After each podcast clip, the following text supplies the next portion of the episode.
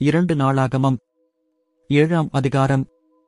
Solomon ஜெபம் பண்ணி முடிக்கிற போது அக்கினி வானத்திலிருந்து இறங்கி சர்வாங்க தனபலியையும் மற்ற பலிகளையும் பட்சித்தது. கர்த்தருடைய மகிமையும் ஆலயத்தை நிரப்பிற்று. கர்த்தருடைய மகிமை கர்த்தருடைய ஆலயத்தை நிரப்பினதினால் ஆசாரியர்கள் கர்த்தருடைய ஆலயத்துக்குள் பிரவேசிக்க கூடாதிருந்தது. அக்கினி இறங்குகிறதையும் கர்த்தருடைய மகிமை ஆலயத்தின் மேல் தங்கியிருக்கிறதையும் எசவேல் புத்திரர் எல்லாரும் கண்டபோது தளவரிசை மட்டும் தரையிலே முகங்குப்புற குனிந்து பணைந்து கர்த்தர் நல்லவர் அவருடைய கிருபை என்றும் உள்ளது என்று சொல்லி அவரை துதித்தார்கள். அப்பொழுது ராஜாவும் சகல ஜனங்களும் கர்த்தருடைய சந்நிதியில் பலிகளைச் செலுத்தினார்கள். ராஜாவாகிய சாலமோன் இருபத்தீராயிரம் ஆடுகளையும் லட்சத்திருபதினாயிரம் ஆடுகளையும் பலியிட்டான். இவ்விதமாய் ராஜாவும் சகல ஜனங்களும் தேவனுடைய ஆலயத்தை பிரதிஷ்டை பண்ணினார்கள்.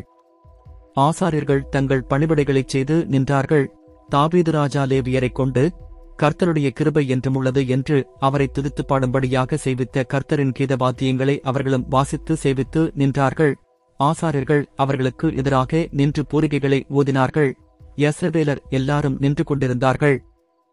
சாலுமோன் உண்டாக்கின வெண்கலப் பலிபீடம் சர்வாங்க தர்ணபலிகளையும் போஜன பலிகளையும் நிலத்தையும் கொள்ள மாட்டாதிருந்தபடியினால் கர்த்தருடைய ஆலயத்துக்கு முன்னிருக்கிற பிராகாரத்தின் நடுமையத்தைச் சாலுமோன் பரிசுத்தப்படுத்தி அங்கே சர்வாங்க தன்னபலிகளையும் சமாதானபலிகளின் நிலத்தையும் செலுத்தினான்.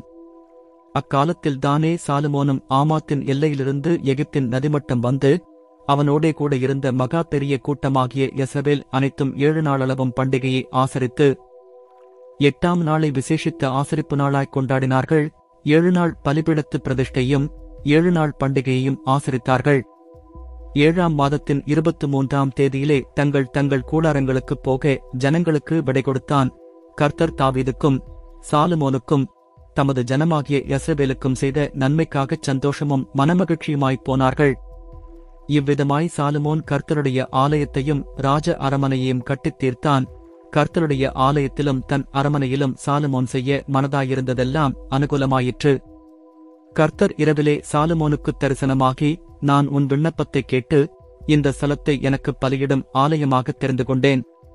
நான் மழையில்லாதபடிக்கு வானத்தை அடைத்து அல்லது தேசத்தை அழைக்க வெட்டுக்கிளிகளுக்கு கட்டளையிட்டு அல்லது என் ஜனத்திற்குள்ளே கொள்ளை நோயை அனுப்பும்போது என் நாமம் தரிக்கப்பட்ட என் ஜனங்கள் தங்களைத் தாழ்த்தி ஜெபம் பண்ணி என் முகத்தைத் தேடி தங்கள் பொல்லாத வழிகளை விட்டுத் திரும்பினால் அப்பொழுது பரலோகத்தில் இருக்கிற நான் கேட்டு அவர்கள் பாவத்தை மன்னித்து அவர்கள் தேசத்துக்கு கேமத்தை கொடுப்பேன்.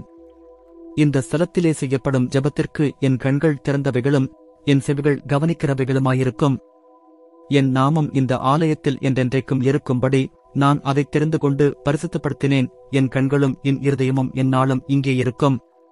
உன் தகப்பனாகிய தாவீது நடந்தது போல நீ எனக்கு முன்பாக நடந்து நான் உனக்கு கற்பித்தபடியெல்லாம் செய்து என் கட்டளைகளையும் என் நியாயங்களையும் கைக்கொள்வாயானால் அப்பொழுது யெஸ்ரவேலை அரசாளும் புருஷன் உனக்கு இல்லாமற் போவதில்லை என்று நான் உன் தகப்பனாகிய தாவீதோடே உடன்படிக்கை பண்ணினபடியே உன் ராஜ்யபாரத்தின் சிங்காசனத்தை நிலைக்கப் பண்ணுவேன்.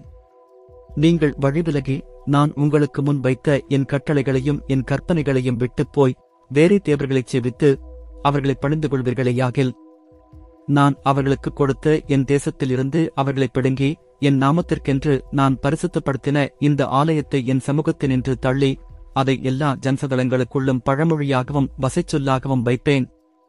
அப்பொழுது உன்னதமாயிருக்கிற இந்த ஆலயத்தைக் கடந்து போகிறவன் எவனும் பிரமித்து கர்த்தர் இந்த தேசத்திற்கும் இந்த ஆலயத்திற்கும் இப்படிச் செய்தது என்ன என்று கேட்பான் அதற்கு அவர்கள் தங்கள் பிதாக்களை எகிப்து தேசத்திலிருந்து புறப்படப் பண்ணின தங்கள் தேவனாகிய கர்த்தரை விட்டு வேறே தேவர்களைப் பற்றிக் கொண்டு அவைகளை நமஸ்கரித்து சேவித்தபடியினால் கர்த்தர் இந்த தீங்கையெல்லாம் அவர்கள் மேல் வரப்பண்ணினார் என்று சொல்லுவார்கள் என்றார்.